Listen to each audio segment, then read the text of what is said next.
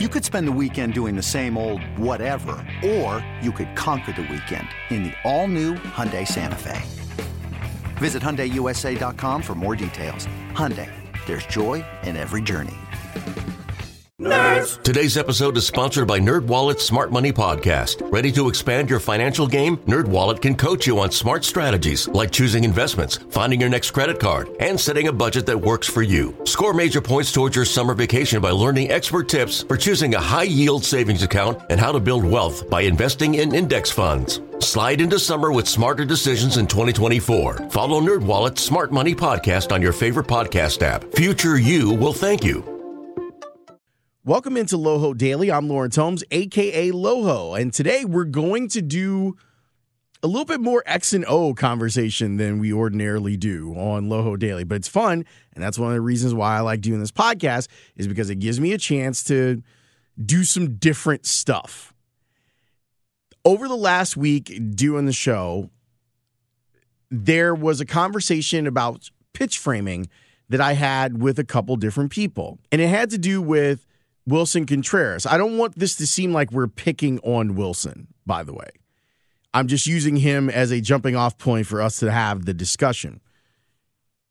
There was a, a pitch in one of the games where Jim Deshaies had said on the broadcast if Willson is able to catch that more quietly, he would get Kyle Hendricks a strike and ended up being a ball. It was a 1-0 pitch in, in the top of the bottom of the fifth top of the fifth bottom of the fifth inning in Houston. And one of the biggest criticisms of Willson Contreras since he made it to the major leagues was that he wasn't a particularly good pitch framer. Now I I played a little bit. I would never ever ever tell you that what I know about pitch framing is is significant enough to be applied to a major league catcher, even someone who was converted to the position, played third base, he's played a little bit of outfield, and he's found a home as a catcher. So I started asking questions of people who actually did know. But first, let me give you some background on Contreras. Contreras actually believes that he's not as good of a pitch framer as he could be that he could be better at it.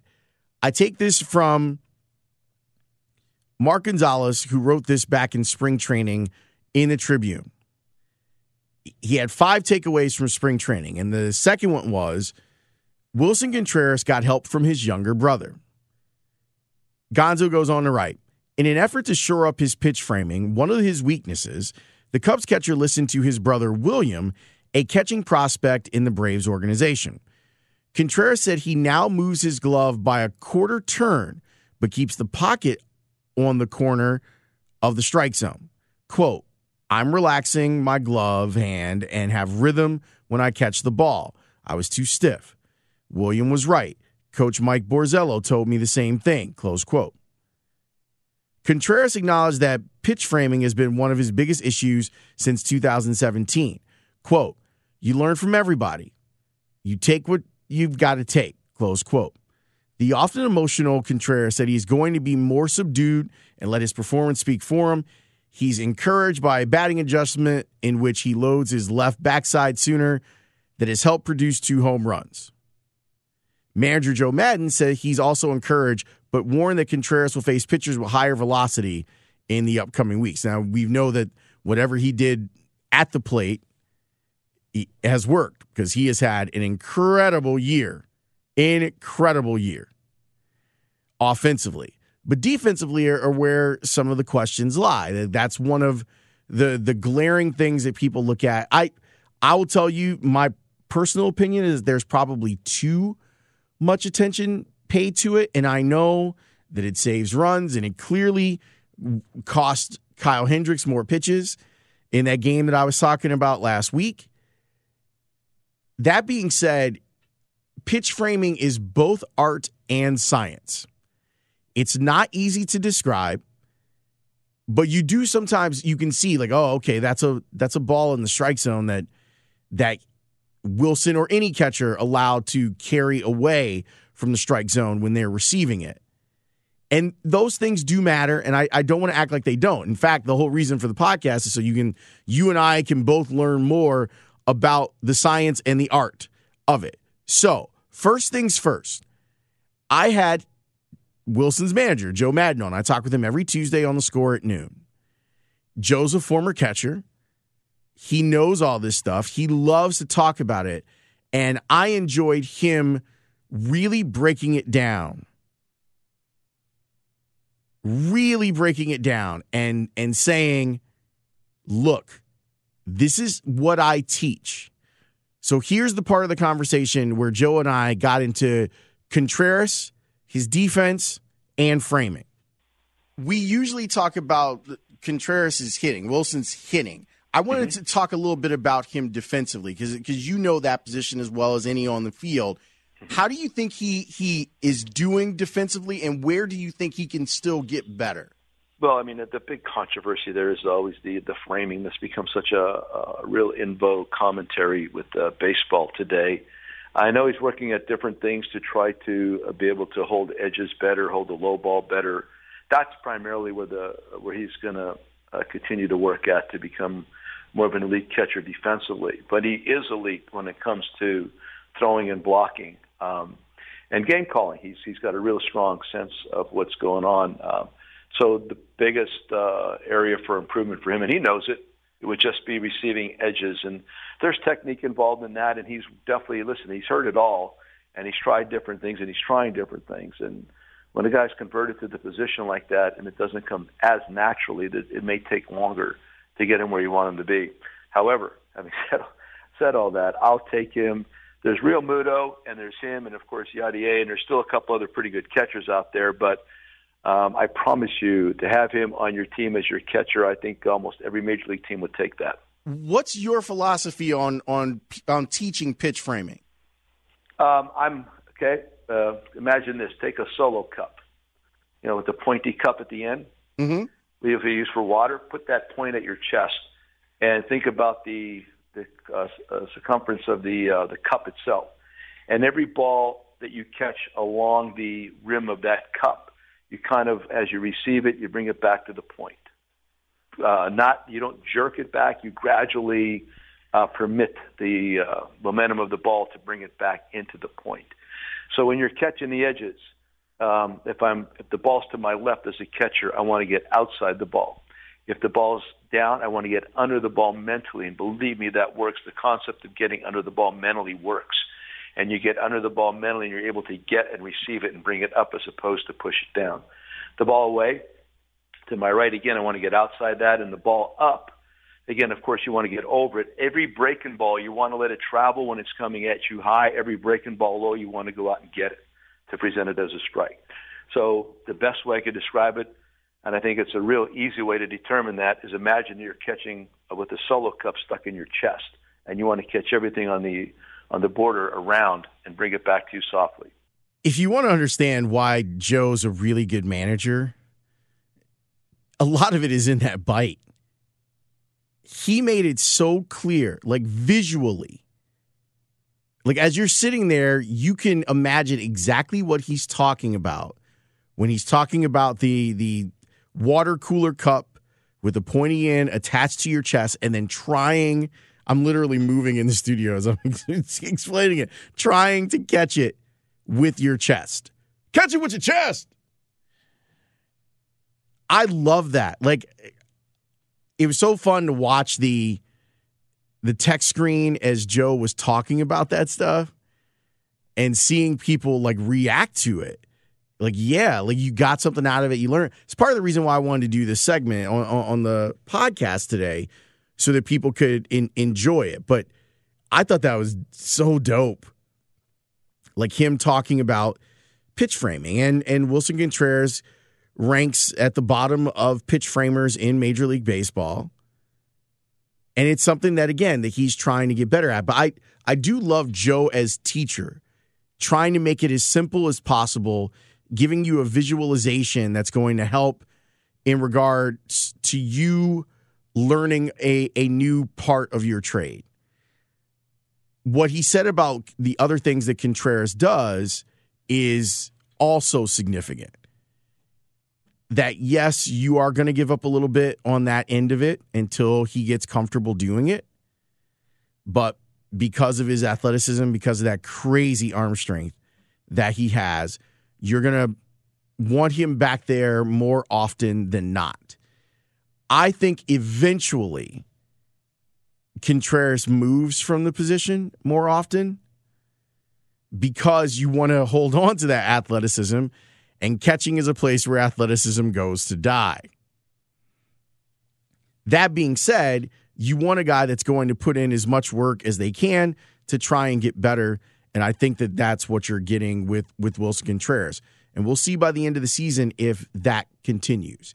If if he's moving up the rankings a little bit, if he looks more comfortable when he's framing pitches than he has in the past. So that was one conversation that I had. The other conversation that I had was with James McCann, who's the catcher for the White Sox. And since I had a catcher on the phone, an active catcher in the league, I wanted to continue that conversation with someone who's also good at explaining things. To give you some background on this, I went to White Sox a few weeks ago, and I occasionally will go to the ballpark, and sometimes I'm scouting out people to bring on the show people who have interesting things to say, people who are good at explaining things, interesting personalities, like that sort of thing. Along with trying to pick up whatever it is I can pick up from the clubhouse. Like I try to listen, I try to add my own questions in there. Occasionally, I try not to step on beat writers' toes or anything like that. But I had a really great conversation with James McCann.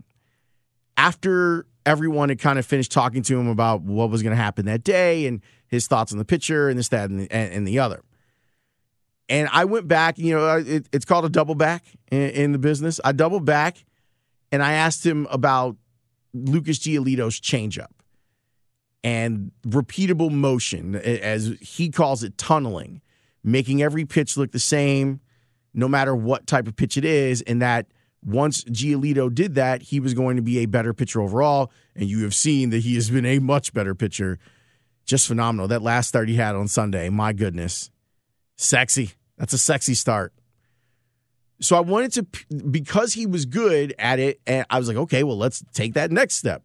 Let's see if he's good on the air. So I invited James McCann onto the air, and he was as good as I expected him to be, even better. There were people who texted and said, I thought I was listening to a manager. I didn't realize that I was listening to a player. Well, that's what happens when you have smart players. I, I love talking with smart guys about what it is they do, no matter what they do. So I broached the subject about being a defensive catcher and pitch framing with James McCann.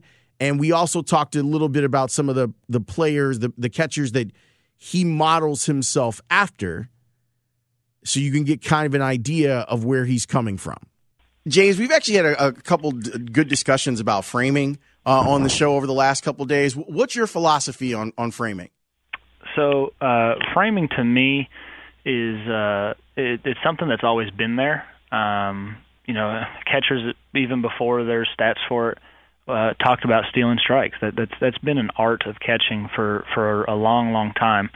Um, the the stat that goes with framing is a tough stat for me to fully get behind. Uh, while I do watch, look at my framing numbers, and I I go back and I look at why didn't I get this pitch called a strike, or why did I get this pitch called a strike, whatever it may be. Uh, it's a very um, it's a very different stat in in baseball. You know, in baseball you have out, safe, hit. You know, not an out, not a hit. You know, run scored, not a run scored, whatever it may be. Well, with framing, there's a lot of human elements that go into it. Um, you have the human element of the umpire. You have the human element of the pitcher on the mound. Uh, if if a pitcher is hitting his spots, you're going to get more calls than a guy that's a little bit more erratic. Uh, so there's a lot of a lot of variations that go into it, and a lot of variables that are that are hard uh, to truly um, you know quantify as a stat. Uh, but with that being said, it is something that that I pay close attention to, and um, I'm I'm constantly watching other catchers that uh, are, are getting out well, and what are they doing? What how can I implement that my, into my game and and and get more strikes called? Who was the the catcher that you when you were younger you said, man, I I want to be him? Uh, there was two guys that I really, really liked. Um, I I liked uh, Matheny, Mike Matheny. I liked the way, uh, you know, I just remember watching him in between innings, blocking pitches in the dirt, and I mean, knowing that there's nothing on the line there, and he's still, you know, working his tail off uh, for his pitcher. Um, and the other guy was, was Jason Varitek. Uh, you know, watching him, the the way he was a leader for the Red Sox, um, the way he managed that pitching staff, and just everything that went into his game, uh, I, I really enjoyed watching him. I'm with James on framing as a stat is difficult. I really am. It's because it's both art and science. I think it's difficult, but Major League Baseball is so advanced now with the camera positions and the amount of cameras around and I mean, the whole thing that set this off when when I was talking about JD, because they have the pitch tracks technology of where the ball crossed the plate, where a catcher catches it is fair game to discuss.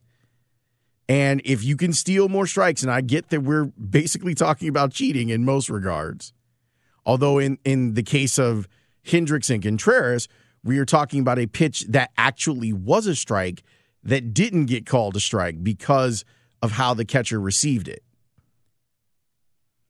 So I was fascinated by this. I hope that you learned something from it. I'd love to get your feedback on it. You can hit me up on Twitter at Lawrence W. Holmes is where you can find me. That's where I am on Instagram as well. I'm going to try to do more of these. And if if I have more people talking about pitch framing, maybe I'll come back to this one and, and do like a little addition in one of the Loho Daily. So I hope that you got something out of it. You heard from two really smart guys about the concept of framing. And if you're a youngster, for all you youngsters out there, Steve Stone used to say, I hope you got something out of it too. And I'm glad that you listened to Loho Daily. We'll have something cool for you tomorrow as well. Thanks for listening.